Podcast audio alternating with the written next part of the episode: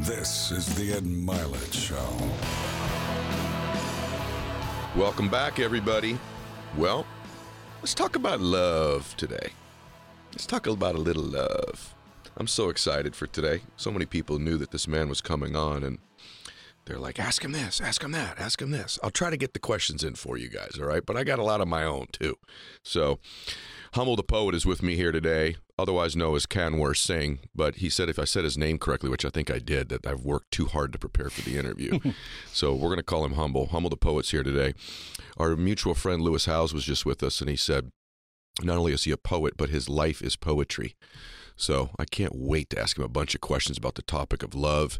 He's got a book out called How to Be Love, Duh, both individually and the plural. Simple truths for going easier on yourself, embracing imperfection, and loving your way to a better life. Man, do I need to know more about this. So, Humble the Poet, welcome, brother. Thank you so much for having me. Dude, your work is so good. Oh, I appreciate it, man. And what I love about the way you wrote this book is it's a bunch of very short, easy to understand chapters. So you can move through the book. If you want to read part of it right now, put it down for a day, you can pick it back up. Yep.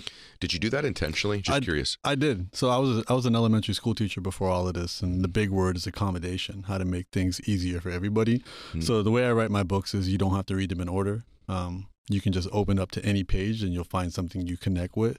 Yep. And uh, for me as an artist, it's like the challenge is can I make it so you can open it up anywhere, find something you dig.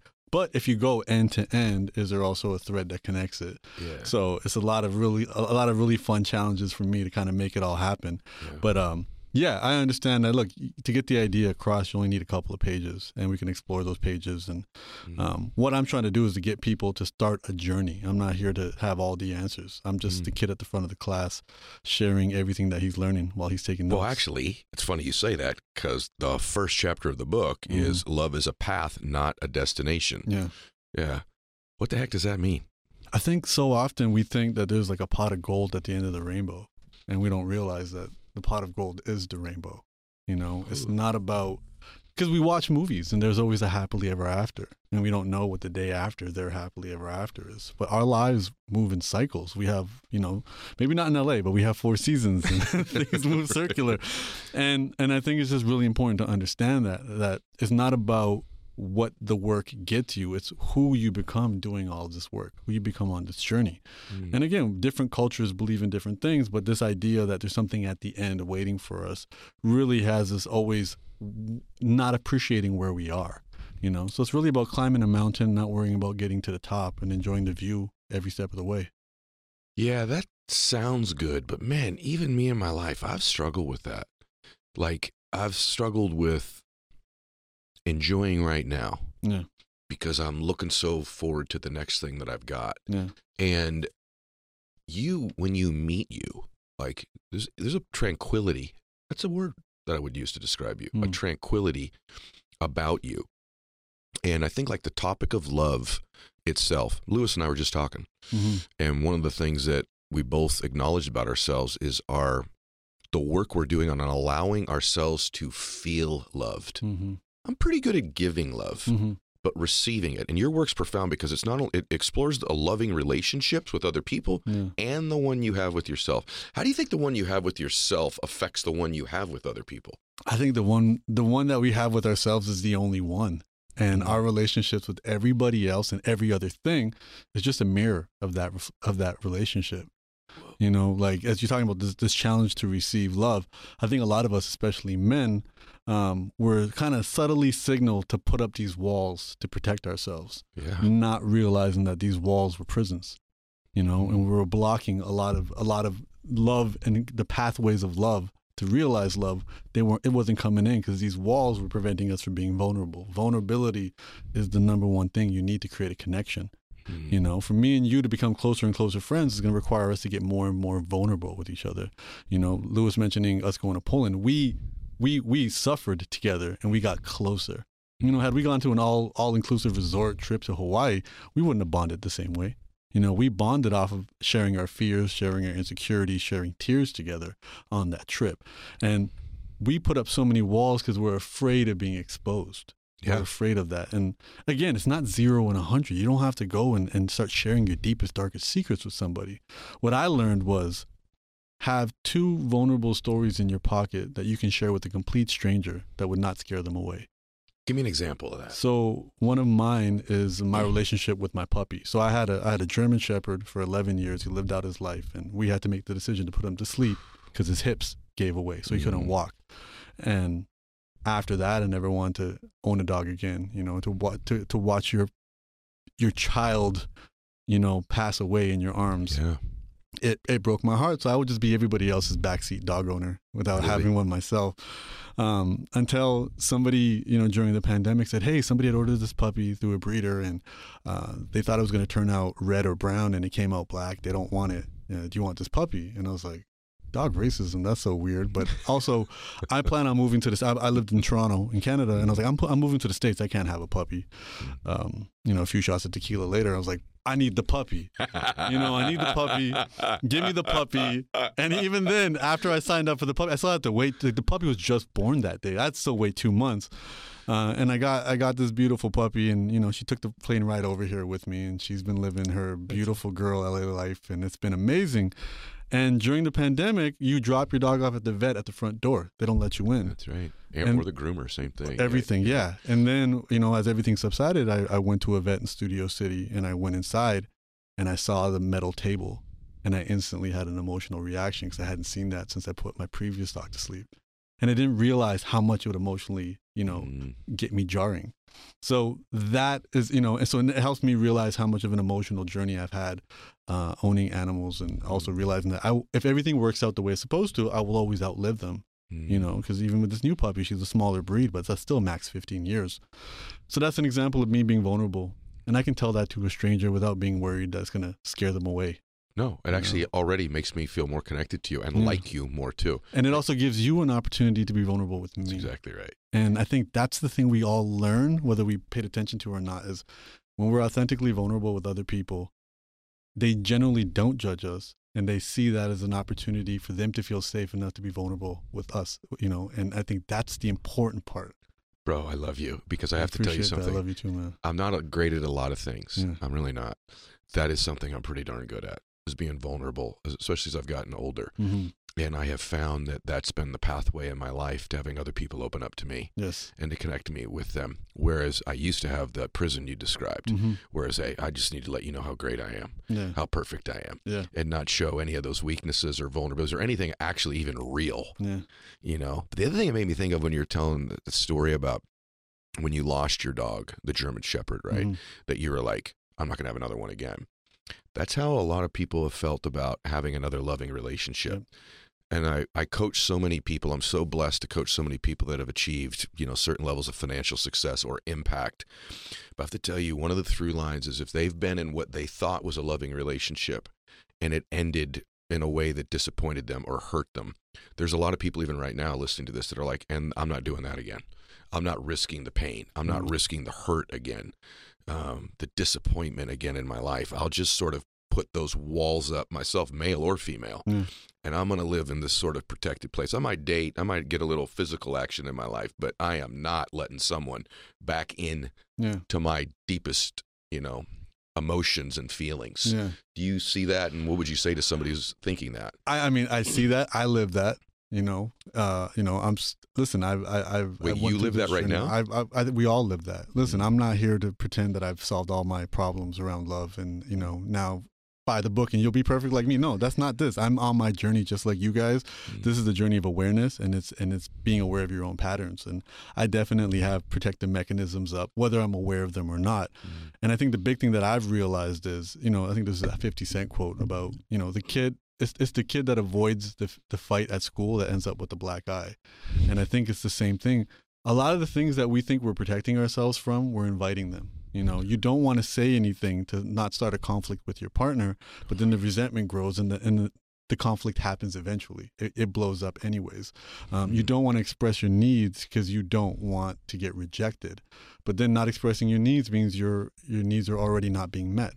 So I, I what I realized with me is every time I did put up those walls because I didn't want to be disappointed, you know, it would lead to further disappointment. I was just sabotaging myself. It's almost like you get a flat tire and you slash the other three.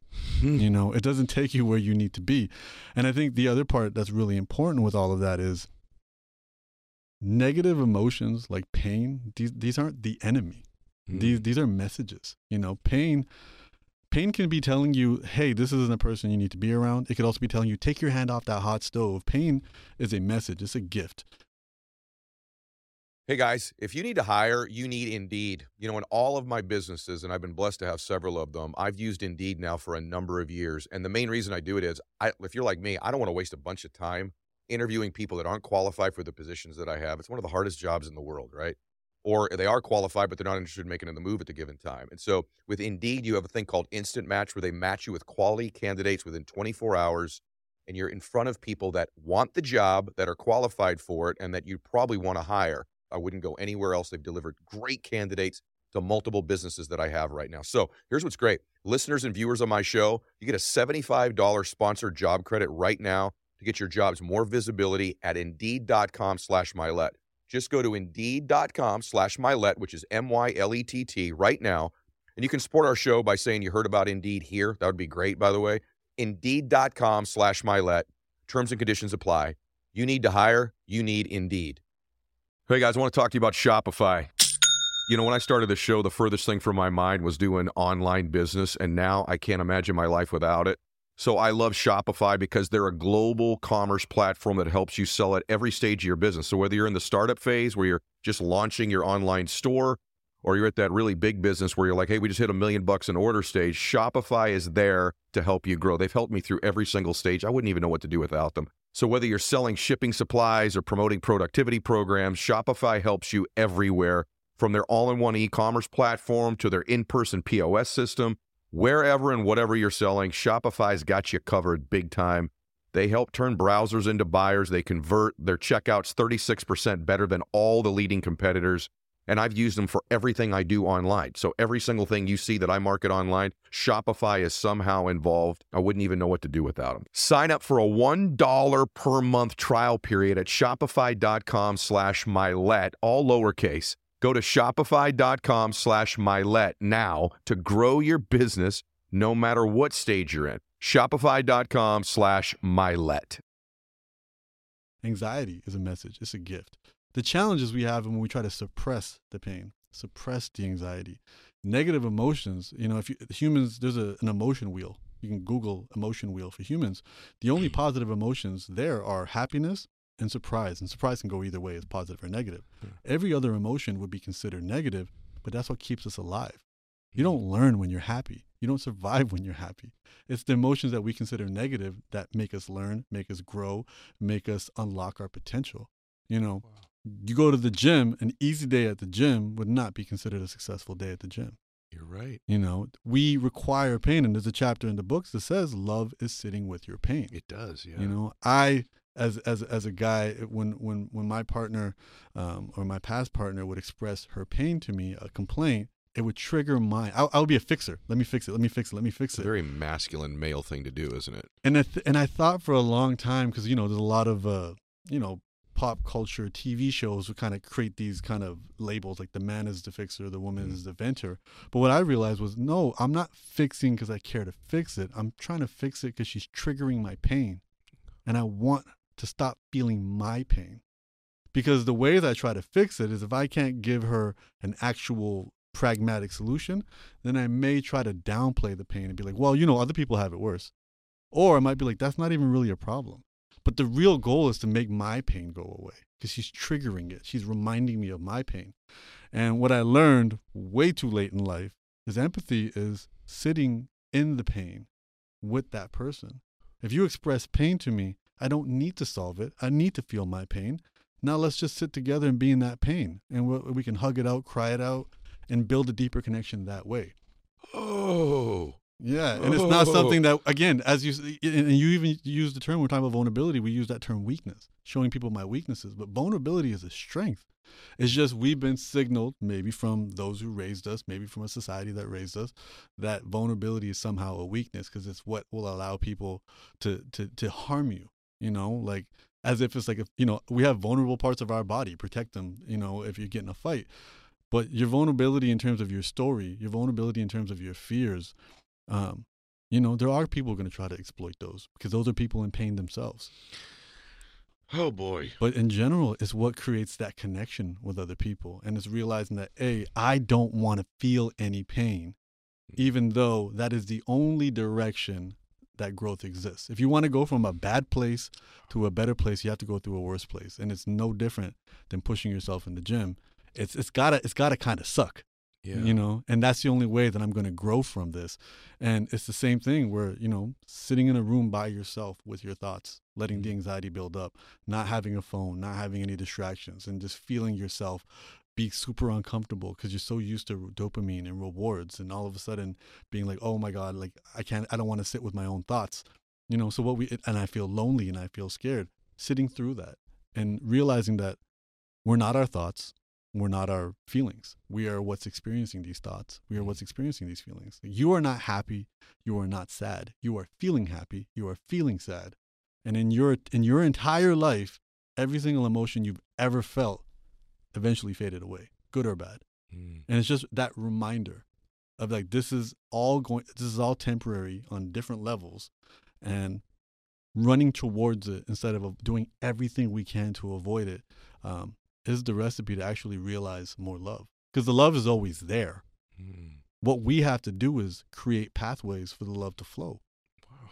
you know me and you right now getting to know each other as we're building our bridge for love to flow between us Mm. now we're slowly paving it. Now, if we have a conflict and we just threw a piece of rubble in between and that's blocking the flow, and then we have to have a conversation to clear that.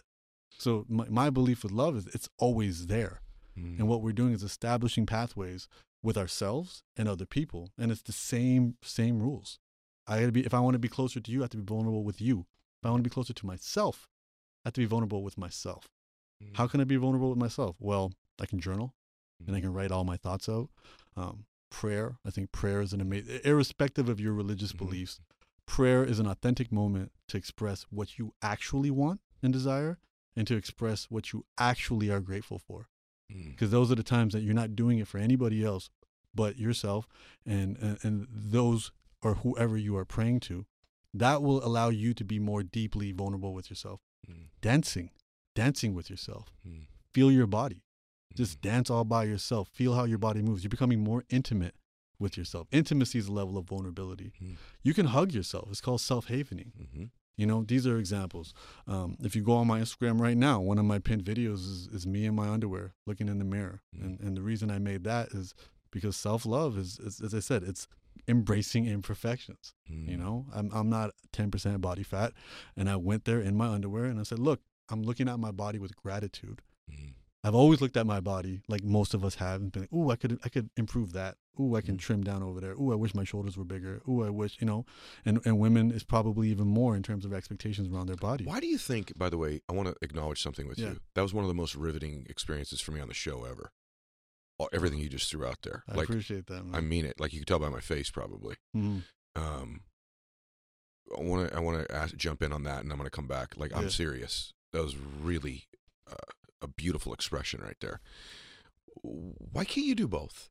Why is that always a choice in our space of a um, I either just really love myself, um, or I have to fix everything? Why can't I actually love myself and still go? But I want to be 10% body fat. What's that's not a bad thing, right? And I'm not I'm not disagreeing with you. I think what we need to do is we need to realize that in life we're always moving. We're Mm. always moving. So you're either growing or you're or you're shrinking. yeah, right. So I what I say is in the book I said love is progress, not perfection. I love that part of the book. Yeah. yeah. So there needs to be progress. Progress. Yep, You know, and as I said, like you're climbing the hill, yep. right? Not promising yourself immaculate happiness when you hit the top. Yep. You're enjoying every step of the way. Yeah. And I think a really good analogy for that uh, would be video games. You're not when you play a video game. Let's say you dropped eighty dollars on a brand new video game. You're not trying to rush to the end. You're Mhm. trying to soak in every moment, every challenge, everything. That's really good. and that's how I view life. You know, it's you know, as I said, going. I, I have I have a cousin who got in really good shape, and I was like, "What what program are you on?" He's like, "I just started working out because I felt sad, and Mm. I go to the gym when I'm sad." Mhm. And you know, and I'm like, Mhm. "Well, you must have been very sad because you look great." Mhm. And I think you know, working out to feel good will also give you the consequences of of That's a good point. the the body or, or what have you you know you'll start to realize hey oh man if i have you know, a, a bacon double cheeseburger before my workout versus a salad or something, Mm. I can feel the difference, and so you'll you'll naturally start making adjustments to your diet Yeah. to feel good. To feel good. Feeling good is always more important than looking good. You so you're so right. You know one thing I just realized about myself as you were talking. This is for the men who are like, "Oh boy, we're talking about love." You know, I know Yeah, so, I know some of my male friends even, right? Yeah, Man, you better be listening right now. Yeah. You better still be here because you just said something a few minutes ago that I need to go back to. I need to do a much better job of allowing others to sit for me to sit in pain with them Mhm. and myself. hmm My inclination is to constantly fix it, put it away. And you're a billion percent right if I'm being honest. It's because it reminds me of experiencing my own pain. Yeah. You're a million percent right. Yeah. And I do that all the time. I'm constantly trying to fix things. Oh, I got the answer for that. Oh, this is what you got to do. Oh, we can put that away. Yeah. And just sitting in that pain. By the way, the few times in my life, and it is few, that I've given myself the gift of that experience, it's been transformative. Mhm. It's been wonderful. Mhm. It's actually a gift you could give yourself. And Mhm. I, as you were talking, I was talking to myself, going, "Man, I've really robbed that gift of not others necessarily, but also myself, Yeah. Of sitting in it and coming to a deeper level of understanding about myself." Yeah. And I really want to thank you for that. Like that's a the concept of love, the way you describe it, is a very broad spectrum. hmm But I also like that you narrowed it down at the beginning to say that that's really the only type is the one that we have with ourselves, that Yeah. relationship. And I'm not going to go through the whole book because I want people to get the book. And by the way, it is so good, and I'm not exaggerating this. When I was preparing for this interview, this could easily be just from this book, no exaggeration, a 10 hour interview. Because Mm. I there's so many things in the book that I think would make an impact for different people at different times in their life. Yeah.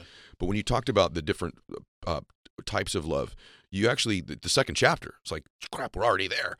Big L love versus small L love. Yeah. You got to tell them about this. Yeah, and, and and you know, shout outs to Aubrey Marcus. This was inspired through my conversations with him. Um, you know, another beautiful, transparent soul that Mhm. just Aubrey's a great. he just lays it all Yeah, out and uh, um you know i think the way you know the way he put it is you know it's kind of pe- pleasure versus peace you know i think you know big l love is peace it's it's it's what we actually strive for. Big l uh small l love is like these pleasures. It's the uh the validation the attention. It's the uh um, power, control, clout, all of these things that kind of feel like love, you know, like the fast food versions of love, and they're very addictive, and, and, and we do stuff for that. Because, but the actual urge that we have is for this peace, and I think we now, especially in the, the speed of the society that we live in now, we're chasing so much pleasure just to bring us back to zero. We're not even chasing pleasure to feel good. Man. We're chasing pleasure to feel less bad. And if we focus on the peace and, and the peace doesn't and and again, you know, the the subtitle of the book is going easy on yourself. There's nothing wrong for us for believing in these ideas of like grand gestures, trips to Paris, the big spark. All of these things are being taught to us through media because that makes entertaining stories. Mm. Healthy relationships would not make for great TV. A healthy husband and wife would be an extremely peaceful, uneventful relationship with not a lot of drama. You know, there's not a cat and mouse game happening. There's not a lot of ups and downs. That wouldn't make for great TV. So mm. We naturally, when we watch television, we, we want that. We want the Ross and Rachels. We want the Bobby Whitneys. We want all of these things, but they're not examples of healthy love. That's Mhm. examples of just high highs and low lows. Mm. And it's it's something for us to recognize. Be like, okay, I've been taught this. I've been taught to look for the spark. But like now, there's science supporting this idea that your spark is actually that's a, like that's a trauma trigger. You know, we're attracted to people that remind us of the people that raised us, who were our first models of love. And those people, if they were your parents or anybody else, they were flawed human beings, and that's okay that they Sure, were. Sure. But when you're 9, 10, and you have a developing brain, and you look at everything in terms of black and white, and you, you have a center of the universe mentality, as kids will, um, you'll internalize everything they say and do about you as gospel. You know, so if if if dad came home had a bad day at work, and he sn- and you tried to say something to him and he snapped at you, you think it's your fault because you don't have that external context. You know, it's going to take decades for you to start understanding context. And even now we forget that, that people are carrying their own baggage. And then you're going to be like, okay, well, I expressed a need. He snapped on me. I, I shouldn't express needs anymore. And also, someone's going to, you know, it's, it's, there's a nostalgia there. You know, it's Mhm. like I eat some of my favorite childhood cereals now and they're, they're not healthy for me, but it tastes like childhood, right?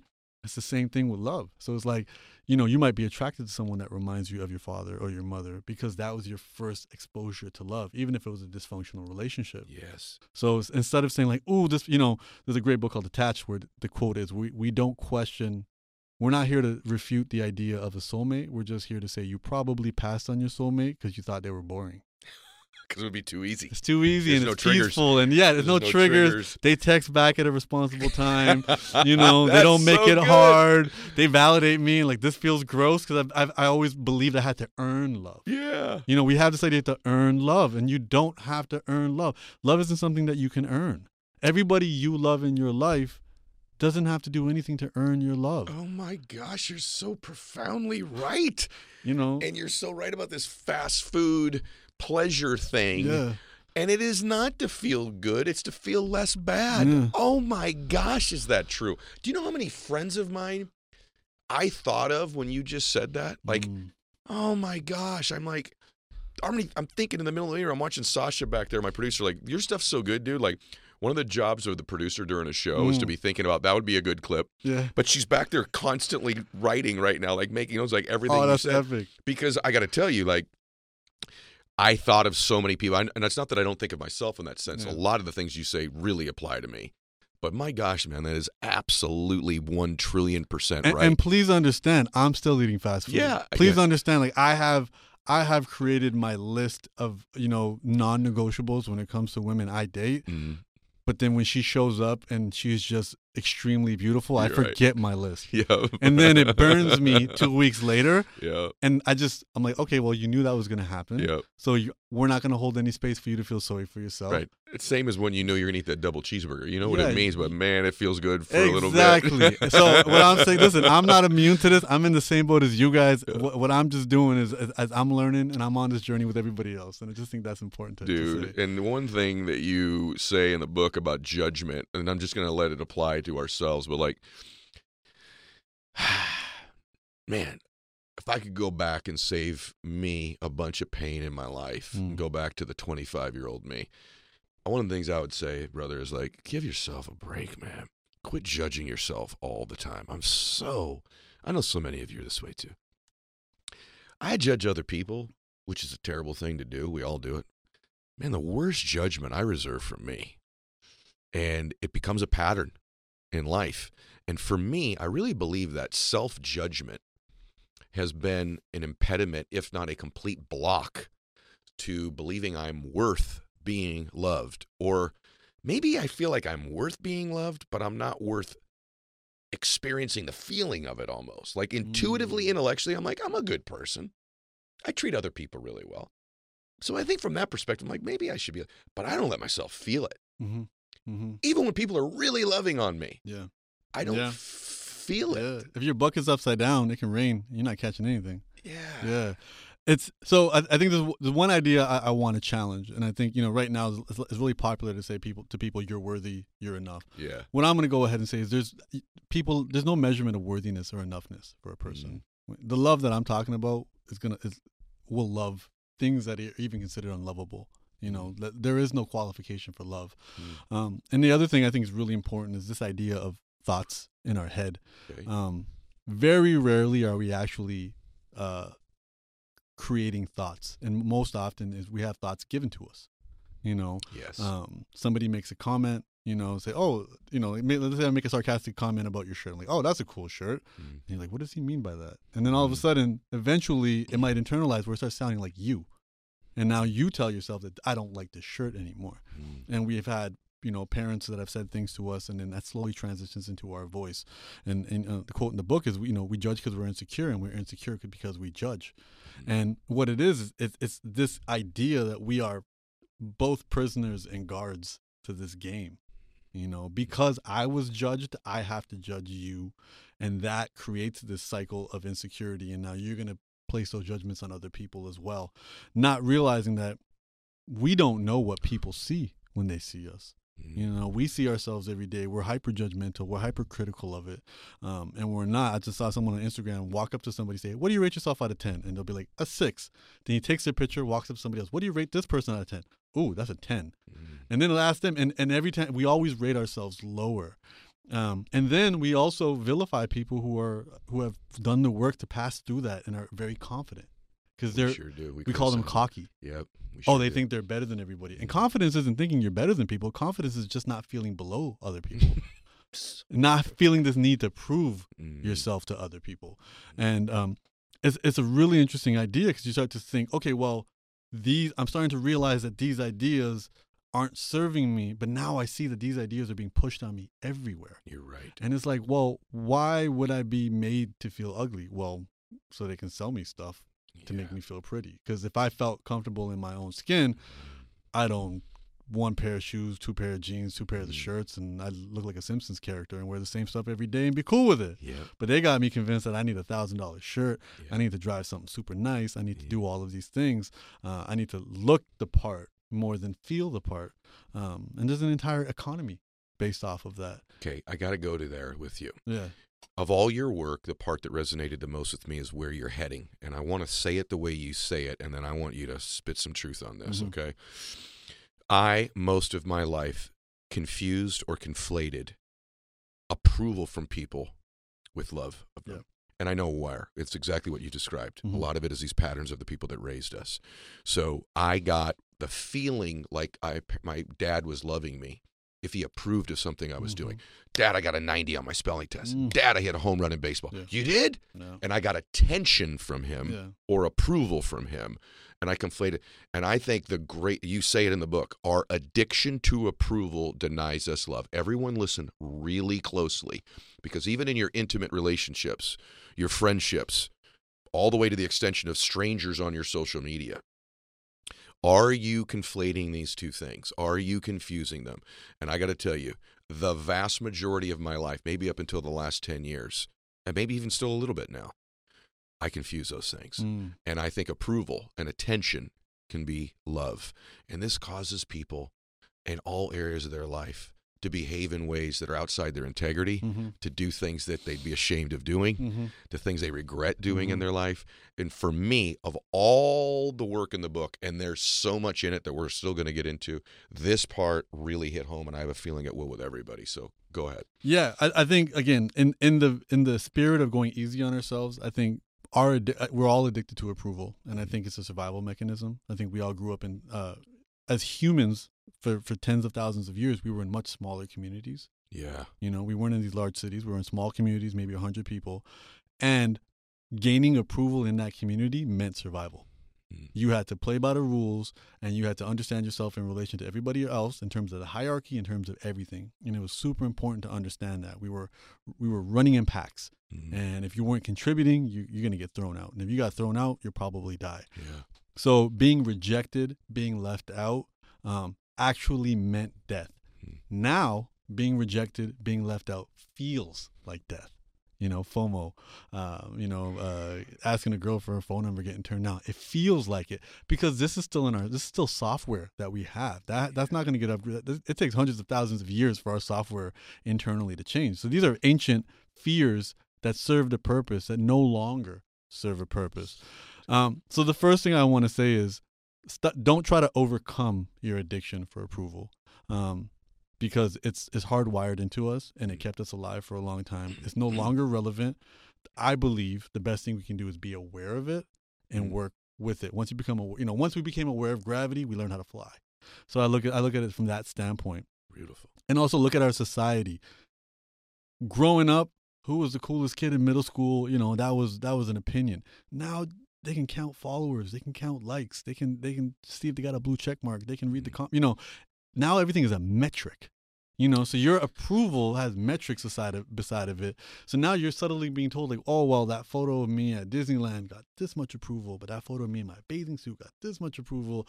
Oh, that photo of me with that controversial opinion about that cultural issue got this much approval. Mhm. So I'm going to start doing more of that. And it might be a subconscious thing. So I think that's really important. But what, what we have to realize, though, it is fast food.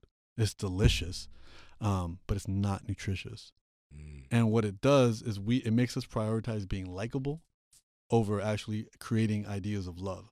It'll make me want you to like me versus me being my authentic self. Yes. So we're not creating Yes. a, a, a pathway of love. I can be whoever you want me to be right now. Who do you need me to be? Yeah. And at the same time, It may also be like, okay, then I'm not going to establish boundaries. I'm going to say yes when I mean no, which in itself is going to eventually lead to resentment. There is no love when resentment's in the room. Mm. Resentment will suck out all the oxygen out of the room from love. Um, and it's a really important thing to, to understand. Let's not be martyrs. Let's not put our needs uh, in the back seat to keep everybody else happy and think we're doing something honorable. We're not. We're not of any value to people if our needs aren't being met. Hmm. It's not selfish to put yourself first. It's selfish to expect other people to put you first. And it's selfish for other people to expect you to put them first. You have to take care of yourself to be available to take care and be of value and of service to anybody else. Mhm. So I think it's really important to understand that being likable, doing all of this, it seems like the right way to kind of keep the peace, but it's not sustainable. The longer you do it, you eventually crack. Yep. And that is where, and then it starts to fracture your relationships. It sure does. Yeah. And boundaries isn't telling somebody what they can and can't do. Boundaries is simply saying, listen, this is who I am. These are my expectations. Not my expectations. These are my standards Mhm. of, of, of what I require to invest in other people, invest my time, my energy, my attention, my focus, my love. This is what's required. You can be whoever you want to be. I'm Mm. not expecting you to be anything. But if it doesn't live up to these standards, then I can't make an investment. You just corrected that expectations word because you do it in the book too. yeah. And I want to stay on that for a minute. Mhm. Yeah, I know your work, brother. Yeah. Really, no, I really well. appreciate it. I really, Yeah, it means I a lot. it- well, it means your work means a lot to me because I actually believe this is the ultimate life conversation. Mhm. I really believe there's no topic more important. I mean, now if you could say, well, no, faith is. Faith is really about the ultimate love. Mhm. It's Mhm. the ultimate eternal love. And so I believe we're talking about the most important thing you could be talking about right now. One of the things you do talk about is this this issue of having expectations attached to a loving relationship and how it's probably not the right correlation.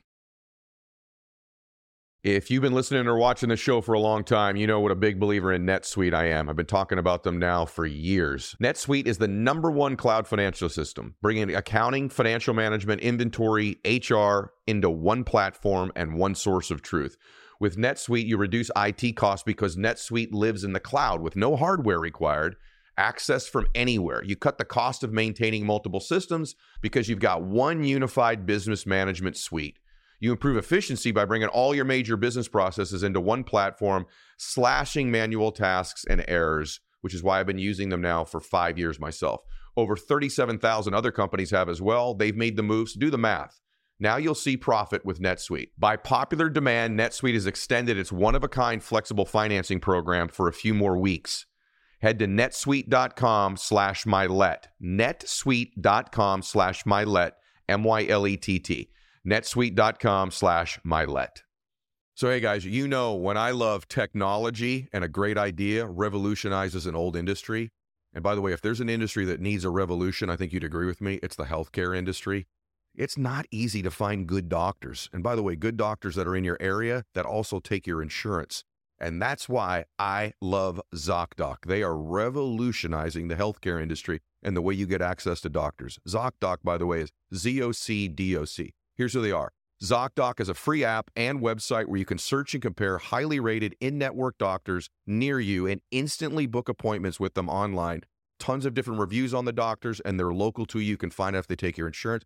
I just did it for a tear I had in my shoulder. One day later, I'm in the doctor's office getting some help, getting an order uh, for an MRI. So go to ZocDoc.com slash mylett and download the ZocDoc app for free. Then find and book a top rated doctor today. That's ZocDoc.com slash mylett. ZocDoc.com slash mylett. Yeah. So you know, the the the under the- the punch to the gut, you know, line in the book is don't fall in love with potential. Yep. Um, and and if you really want to fall in love with potential, fall in love with your own potential. Hmm. You know, um, we love is acceptance, accepting somebody for who they are as they are in front of you. said. Again, you want we all want to be making progress, and we want the people around us to be making progress, Mhm. and and and, and have that. Um, but you have to accept what's in front of you. People don't need to qualify for your love. And again, the people you already love, you know all their imperfections, and none of that disqualifies them. Mhm. Perfection isn't required to have a pathway of love. History isn't required. People who have children meet their child for the first time and are full of love. meet their nieces and nephews. They meet them for the first time. They're full of love. Nieces and nephews throw up on you. Does nothing to, to, to disqualify them from love. It's true. You know, it's a it's, it's there's no reciprocity. You're right. It's a one-sided relationship for a very long time. Doesn't disqualify anybody from love. Mm. It's not transactional. Love is a gift. It's not a loan. Love is what you give, and the more you give, the more you serve, the more you realize. As I said, this to me, I don't I don't make distinctions with the love. As I said, all we're doing is we're opening pathways with people. People are showing us where love can be, Mm. and having expectations of people is by default you're throwing stuff to block the pathway. You're you're throwing garbage on the road and making it harder for that love to flow through. You're throwing rocks in the river and, and you're slowing down the flow, and Shoot, that's good. And that's why and and it's it's replacing the expectations with intentions and again i don't want to get too new age with it but it's saying you know even when you get involved in a romantic relationship set intentions say look this is the direction i want to head Mm. you want to head in this direction with me i want to head in a direction that we become physically monogamous Mhm. and i'm the only person that you're being intimate with um, that we are going to be we're, we're heading in a direction to get completely transparent with our language with each other Mm. um, we get to a direction where we realize we're on the same team. So I may give constructive criticism, but I promise never to give it in public. But please understand that as your partner, I can see blind spots that you don't, and anything I'm telling you is for our benefit. Um, Mm. the intentions is for us not to complete each other, but to be two complete individuals, and we can function and serve as pillars. Because two complete pillars can hold more up, and that's going to be our family. That's going to be our legacy. That's going to be our tribe. That's going to be our community Mm. all of that. Let's set these intentions, and they don't have to be accomplished on day one, Mm. you know. And let's set and let me also ex, ex, uh, explain my standards today. Yeah. And these are my standards, so we don't have to do this song and dance of best best foot forward for the first five dates and Yeah. trying all of these different things. And as I express these, you know, none of these are your story; they're my story. Mm. Mm. And if I have to walk away from this again, I'm not walking away from you. I'm walking away of, from a version of me that has to exist for this to work. Oh my gosh, brother. What the heck is going on here? This is Yeah. so Oh man. I feel like you're talking to so many people right now. And on that topic, I used to say uh, the love for my children is unconditional. And as I got older, I'm like, actually, all love is unconditional. If it's got conditions on it, it's not love. It's some other performance criteria that you need my approval in order for me to love you. And I, you know, I used to say, well, you know, um, you know, there's nothing like any of you listening right now. How do you know what's pure love? If you have a child, there's nothing they could do to disqualify that from you. And in in our other relationships, if we make love for that person conditional, we've really blocked the potential for there to be love. And I learned that from looking at your work. Eh, standards is much different than a condition. A standard is is something that we're going to live by and abide by so that more love flows. Conditions are if you do this, I'll love you. If you do that, I won't. Yeah. We've already set that up that you're not going to. And the other biggie, this is a tough one. You write about it in the book. We all have to be guardians of this, I think, which is that envy pulls us away from love. And man, loving oneself, I'll give you the metaphor for me of how it applied. It's easy to go, yeah, if I envy my partner, then we're not going to love each other, or it pulls me away from it. I actually feel like that in my personal relationship with me hmm if I sort of envy another version of me, like, man, if I was like that, then Mm. I'd love me. Or I'm envious if I had that thing or that relationship or that body or that money. hmm So I'm almost envying what I don't have. Then I'd love me. hmm It's sort of nonsense, right? I, I, I, so you know, th- there's levels to envy, and I think the the one positive of envy is that it helps reveal your authentic uh, things that you value. So think about people that you actually envy. Mm-hmm. Um, they're helping you reveal what matters to you. You know, oh, I envy that person. Oh, I envy their body. Okay, I, Mhm. I care about a Mhm. physical appearance, right? I care about the way they've set up their career, or I care, you know, certain things. Because there's certain things about people you don't envy once you once you start to see their life on a granular level. Um, but then it can get dark very quickly. And I think the, the- what you said is, is really important, which is we have to realize that a going back to this idea of approval and likability. A everybody, including the people, including ourselves, don't have a full view of who who we are. You know, we we are trying to be aware of who we are. Even a person beside us, spending every day with us, still has a uh, an obstructed view of who who we are, right? Yeah. and then you start going further and further out, and, and someone like you with a, with a large audience, they're experiencing you based off whatever view they're provided, Sure. And their opinions of you, both positive and negative, are still going to be based off limited information. Right. It's the same thing when we start talking about, you know, oh, if I had, you know, ten percent body fat, then everything would be so much better. Right. And it's like, I don't own a crystal ball. Mhm. I don't know what else would change in my life because of that journey, and Mhm. and what would be the Right. Yeah Yeah. and we're everybody you know and, and i think the truth is and i think this is something that all of us uh, professional dream chasers have realized is that it does take an enormous amount of unhealthy work ethic to accomplish something larger than life Yep. you want to you want to be self-employed and make a decent living Mm. it's a lot of work you want to be self-employed and make a, a comfortable living a very com- you, you're working way harder than most people if you want to be a professional athlete Yep. you're going to tear your body up Mhm. if you want to be a professional chess player, you're going to tear your brain up. It's it's way more work than we think, and we are rewarded for making it look easy. Yeah. You're right. So when we see other people that we envy, they are they are being rewarded for making it look easy. Steph Curry is being rewarded for making it those those logo shots. Great He, example. he makes it look easy and he celebrates, does all this stuff, and that Yeah. adds you know to his branding. Yeah. But there are millions of shots being taken with Yeah. no camera, with no nothing, and that's where that work is. And that is a question we have to ask ourselves: is well, what are we trading for that? Are we trading time with our kids? Are we Mhm. trading time uh, learning, growing? Are we trading time that we could have spent walking through the park, enjoying nature, whatever it may be, getting vitamin D, being outside, whatever it could be? And I think it's really important to understand that, which is we don't have a full view of any of this stuff, and we start making our regrets are always about what happened yesterday, and we always want to go back and turn turn turn time and, Yeah. and, and fix them, but we don't know what how things would have changed. so true. And it's the same thing with a few. We don't have act, you know, me being like, oh, I'm gonna come on this show, and and if I do X, Y, Z, then Right. I don't know. You're right. You don't know. I don't know. yeah. And you, don't know the gift if it didn't work well. Yeah. What could be there either. exactly. Yeah. And I don't know, you know, the series of events that, that are going to lead to this in any. You know why that's so important, brother? Because that's I've learned that as I've gotten older. That's why I have reduced my expectations in relationships and even of events. I'm like, you know what, this is this is I'm gonna give this my best. And then I let go of it and, and I let go of outcome and I try to surrender and love the hour. Love the process. Yeah, yeah. And however it goes, if this gets 25 million downloads or 25, Mhm, something is going to come from that that I'm going to love mhm. in the journey. Mhm. Maybe it's a lesson and maybe it's a celebration of a great uh, victory, right? Yeah. But I'm going to love. You know what I like about your work? It's not all like Pollyanna. So I want to read something to you that you wrote because it's like there's stuff that it stings a little bit too, which I liked. Mhm. You said self pity is an occasional treat, but should not be your default mode. And I think one of the things that may be an obstruction to feeling love is self pity, is feeling bad for yourself. And self pity feels good because it's familiar and we can repeat it over and over again. And even in my own case, I could pull the self pity card in like one second.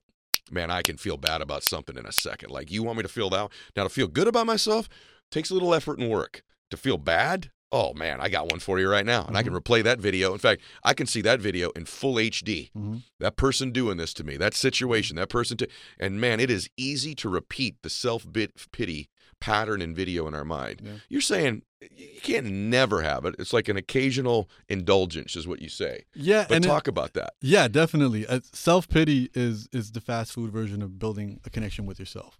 Because instantly, the moment you're expressing self pity, is you're saying nobody knows what it feels like to be me, right? nobody knows. Poor me. I'm the first person to ever get dumped. I'm the first person to ever get their heart broken. It's like I'm gonna ignore the fact that there's a million heartbreak songs out there.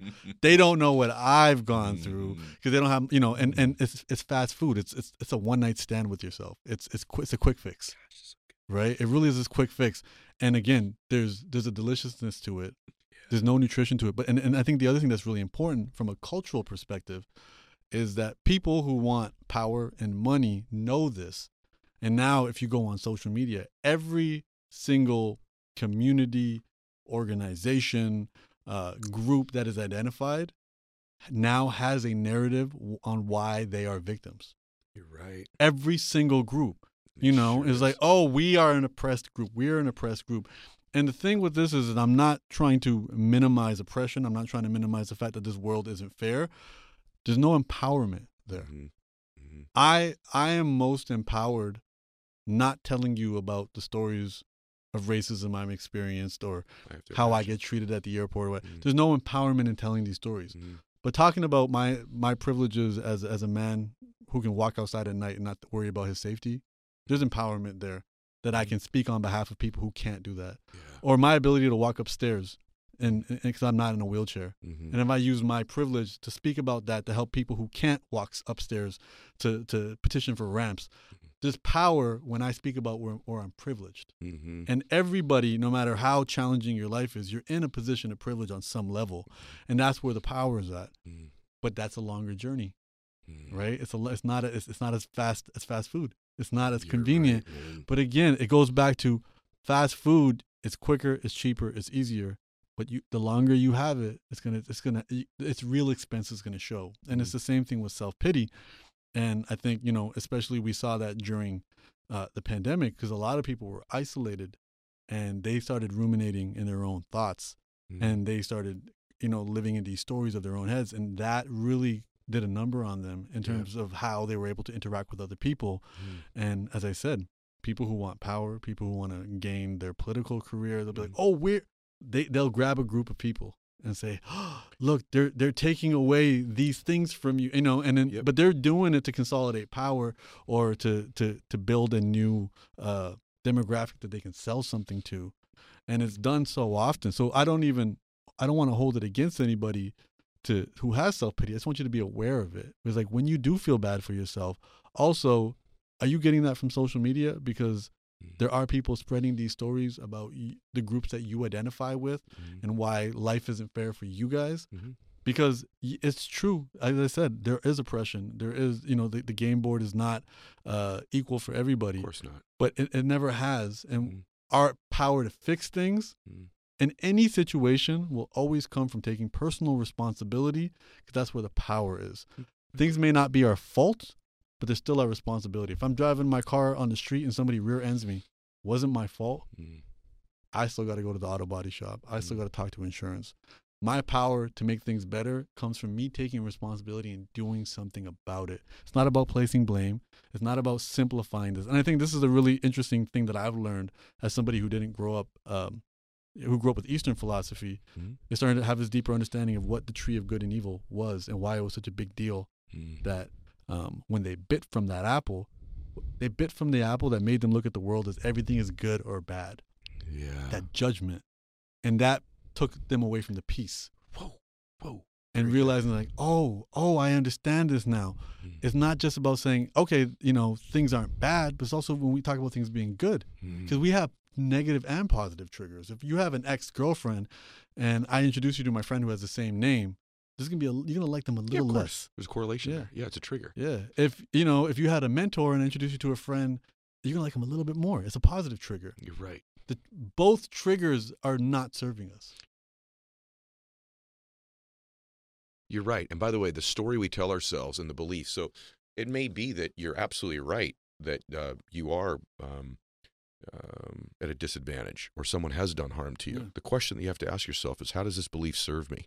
How does the story Yes. I'm telling myself about this, even if it's true, yeah assuming it's true, yeah serves me? What would I need to believe so that it empowered me? And I think even in a, in a breakup, someone has done you wrong. They've Mm. cheated on you. They've broken up with you. That is true, right? Or if someone hurt you in a business relationship, or you are in a community that is disadvantaged somehow in society, which is absolutely, totally true. Mhm. What would you need to believe about this that it serves you? Someone breaks up with you. A lot of people can form the belief that um, everybody cheats on me. Or nobody's going to love me, or I'm not worthy of this. So it's true they broke up with you, and you've attached a meaning to it that doesn't serve you. What would you need to believe about that situation so that it served you? And that's Mm. and that's where I really want to.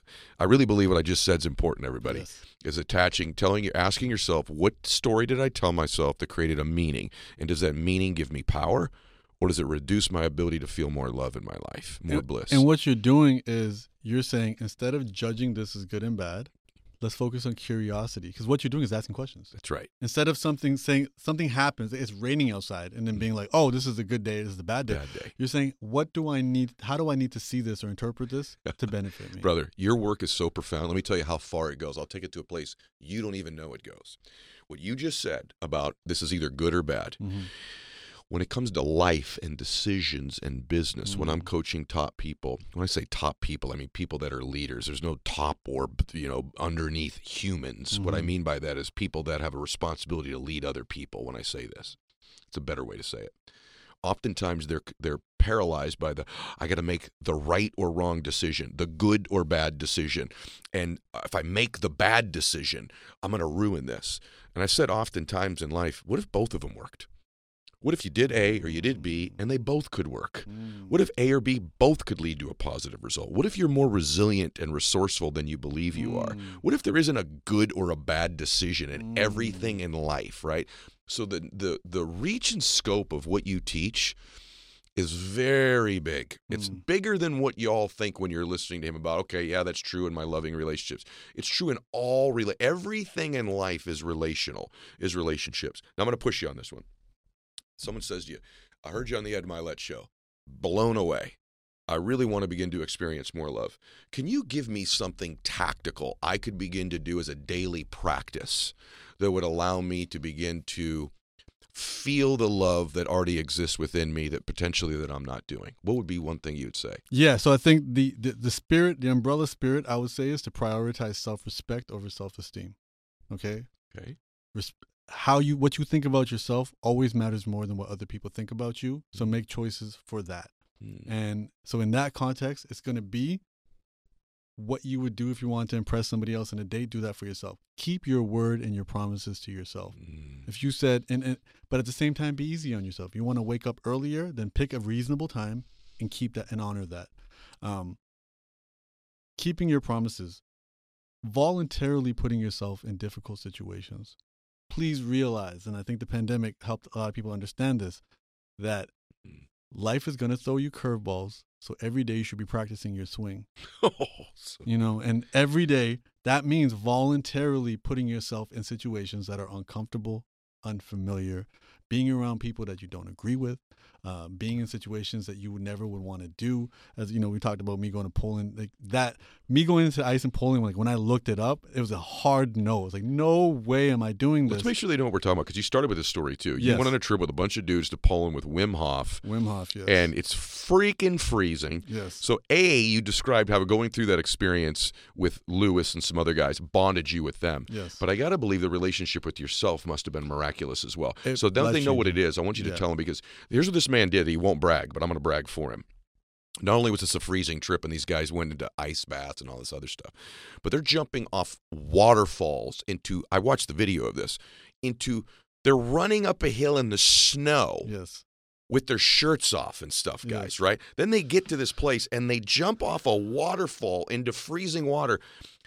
It's insane, right? yes And then I'm telling him, brother, you don't have a lot of meat on your bones. You must have been freezing your ass off. And then he goes, well, yeah, that was kind of the tough part, but the other tough part is I can't swim. yeah This man went to Poland, ran in the damn ice and snow like all these other dudes, jumps off a waterfall. I don't know that I could ever jump off after in my damn life yeah into freezing ass water, and he can't freaking swim. yeah So what did that? Now that they know the context, because you wouldn't brag on yourself about this, what did that do for you with you? Because your point of putting yourself in uncomfortable situations, you lived this to the extreme Yes. and live it. Yes. Um, what it allowed me to realize is fear is a compass, right? Head in the direction of your fears, because that's where you develop Fear is this. Yeah, it helps you develop that self respect. Um, I have, you know, I've gone and sat in a pool on a resort. You know, I can't swim. I'll sit on the shallow side and I'll sit in the pool. I've never jumped in water. Like I've been to Mexico and people are cliff diving. I can't swim. I've never done any of that. Mm-hmm. And then all of a sudden we're in a we're in a frozen lake where they've cracked open a hole and we're jumping off a a waterfall. And and, and it wasn't and again, in no way, shape, or form. And, and one of the guys actually did injure himself. It wasn't mm-hmm. a safe decision in any capacity. Tell him this. They had to jump in like a little spot. It was Right. a little spot, and Yeah. now in that little spot, you're you were gonna feel your, feel your feet. It's probably I want to say about maybe seven feet of water. So you were gonna jump off, and we're jumping off thirty feet, and um, the fear, knowing that I don't want to do this, realizing who I will be and how I will feel about myself once I did it, is what mattered.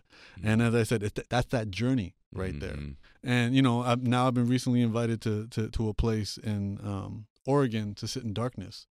For for for uh, five six days, where you just sit in darkness. They provide you your food. You don't see any light um, no sounds or anything. And, and and Aubrey Marcus has done this, and he's talked about it before. And again, that instant feeling was, this is a hell no. Mm. This sounds so scary. All the voices in my like, what if something happens to my family while I'm away? What if all of these things? And and then realizing that look, we can address all of that. Mm. Having to, you know, and what I realize is we have the fears. As the creatures that we are, we're generally kind of Mother Nature kind of just wants us to eat, sleep, and procreate. Yeah. And when we try to do anything else, Mhm. there's always a voice trying to talk us out of it. You're trying to tie your tie up your laces to go to the gym.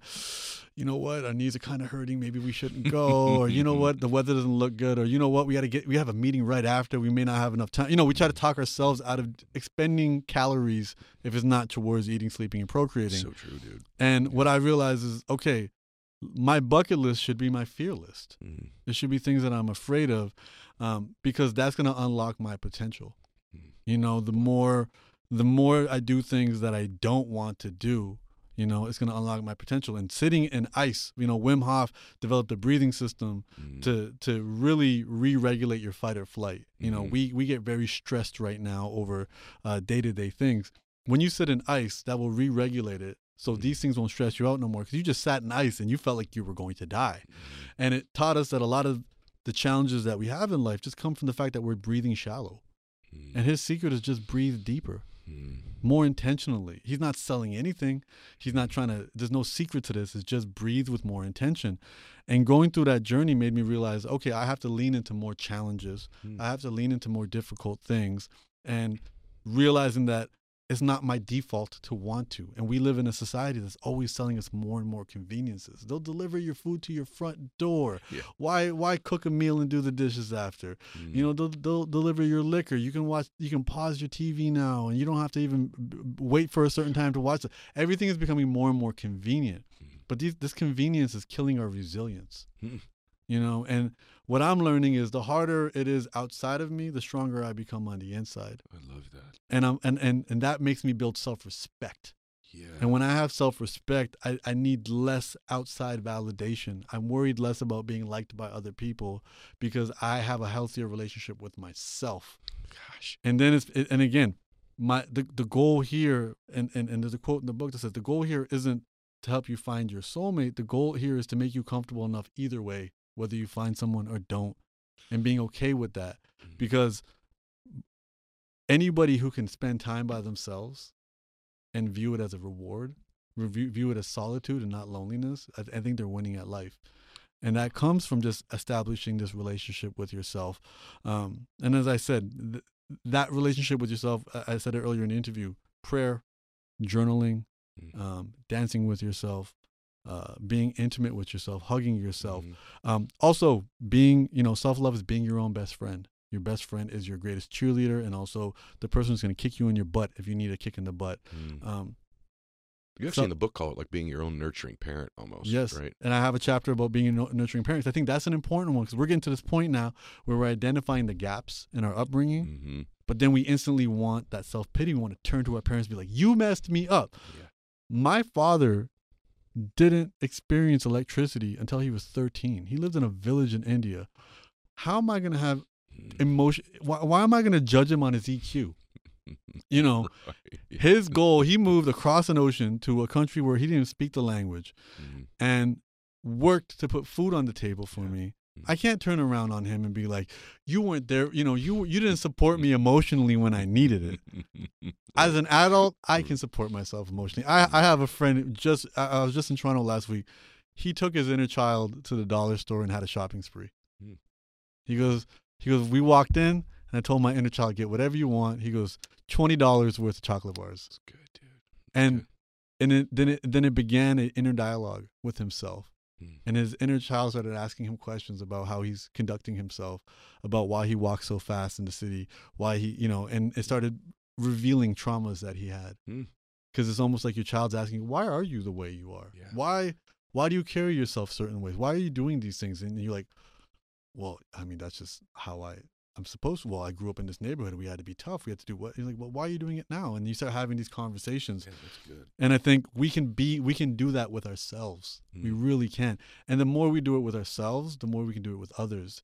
And when we establish that self-respect and that self-love, now you know, it's it's kind of like you you've definitely seen it in the business world.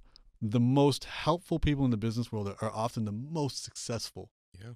because they don't need anything from you Yep. And but they have this need to serve. You're right. it's the same thing with love. Those who are wealthy with self-love won't view their love as as a loan. It's not transactional anymore. It's i have so much of it. I need to serve. I need to give and i'm not worried about whether i get it reciprocated. I'm not keeping score. I don't need it to be. That's that's what being a parent is. You give it and you don't need it to be reciprocated and and for many years it can't be because they're right. they're a blob of a human You're right. they're still figuring out how to Right. just look at you, let alone So interact with you. And I think so for me, the pragmatic stuff, as I said, it's it's being more intimate with yourself. I love journaling. I love prayer. I love dancing by yourself, getting used to your body. I think self havening, I think, is good. I think taking yourself out, identifying what what brings you joy, and providing that for yourself. Um, I think um, taking care of yourself, as I said, go to the gym, work work out. Everybody knows you get stronger by by tearing the muscles. Put yourself in these challenging situations, Mhm. um, and then that'll put you in a position to help a friend move a couch. Bro. You know, it, it, all of these things put you in a position to serve more people, and and recognize that this is all internal. That requires internal solutions. Yeah. We can't get it from anybody else. If we could get it from anybody else, we would have gotten it a long time ago. And you can see that because we, we hear all these stories of all these celebrities, all these people with all the money in the world, and they're still struggling. Yeah. And they can afford distractions, but the distractions only last for so long. And now they think more and more and more.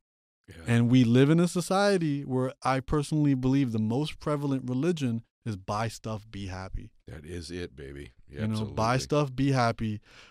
Buy this makeup, Yep. buy this car, get this watch, get all these things, and you will be happy. But you won't because, as George Carlin said, you can't tape you can't tape sandwiches to your body to get rid of your hunger. it can't be external. It's got to be internal. And you're opening pathways to love that already existed. You don't have to find this love. You don't have to earn this love. There's no such thing as worthiness when it comes to a person. There's no such thing as enoughness. Enoughness applies to your bank account. Mhm. Enoughness applies to your gas tank. Mhm. Enoughness applies to your wallet, maybe. It applies, do I have enough to buy this movie ticket? Enough of a person, how do you measure it? Enough of a flower, how do you measure it? You can't. Mhm. You th- let's let's get that conversation out of there. Yeah. W- love loves everything. You know, and it and it's beyond this world of duality, as you said. Mhm. And and it's never just you know the right choice or the wrong choice. There's a hundred choices in between. Yes. You know, it's not A or B, it's A to Z or A to what what have you. And beyond this world of duality, when we when we beyond the world of this apple of good and evil, is is love. Love Dude. is what's so what we have to do is clear away our insecurities, clear away our resentments, Mhm. clear away these thoughts that have been put into our heads from people who might have meant the best Yeah. but didn't know. You know, I, I was with somebody who hate who would always ask permission to straighten her hair. She was, "Oh, my hair's curly. Can I straighten? It's gonna take an hour. We're gonna be late. Is that okay?" Mm. I'm like, "You look great with your curly hair." She was like, "Really?" My mom always told me I didn't, Mhm. and I was like, "Oh, well, that's that's a thought in your head Mhm. that it, it feels like a lot easier for you to get rid of that thought than for us to wait here an hour for you to straighten out this hair." Because that, you Yeah. know, as a, as a as a as a heterosexual male, I'm looking at a lot other things before I'm looking at your hair, anyway. I wish they knew that, right? Yeah, so and I and I tell them like, yeah, this, this is I'm not looking at your nails or your hair, or your shoes. or your shoes or your purse. Not These- at none all. Of, none of these things. I'm looking at other things three times before I even notice those right. things. And I think that's the the important thing when it comes to this is this is an internal stuff and. You know, I just want that to be important. Like, this is what the book is about, Yeah. and and this is why if you go on my Instagram, you see a video of me in my underwear. That's what I'm promising. I'm trying to I feel promise. like you're really pushing this video. I'm pushing the video. I'm kidding. Well, no, but the reason why is because for for three years I was writing this book, Mhm. and I got, you're not married. How are you writing a book about love? oh, okay. Then I got, you don't have kids. You how can you even begin Mm. to understand love? Mm, So it was almost kind of like you know, like if if you if you're a business coach, I get you're you're gonna have to show a level of of business Yeah. success. Yeah. So I was like, well, what do I have to show? What am I actually selling here? And I what get I'm selling is going easy on yourself, Yeah. embracing your imperfections, and and and ex- experiencing love for a better life. Mm, And that's why this video of me in my underwear is so important. This is what I I have. Yeah. This is this Yeah. is my proof of Yeah, concept. Well, let me tell you something, brother. Your work stands on its own. I appreciate that. I'm, I'm, I'm telling you right now. I I'm going to go watch the video of your underwear now because I'm incredibly curious. But I got to tell you, uh, your work stands on its own. I have had very few conversations that went by this quickly um, that I wish I could have more of, which I'm going to have with you one on one, and we're going to become great friends. Most definitely. Your work's incredible. I appreciate You're incredible. Thank you. Whatever your dad that he fought so hard to provide for your family that he didn't give you an emotional quotient, somehow you've acquired it. Your you. emotional, your EQ level is beyond belief. You are a poet. The way you articulate yourself you. is poetic. The way you communicate, um, the depth to how you express your thoughts, and the depth of the thoughts themselves Mm. is so profound. And um, I'm like super grateful you exist in the world.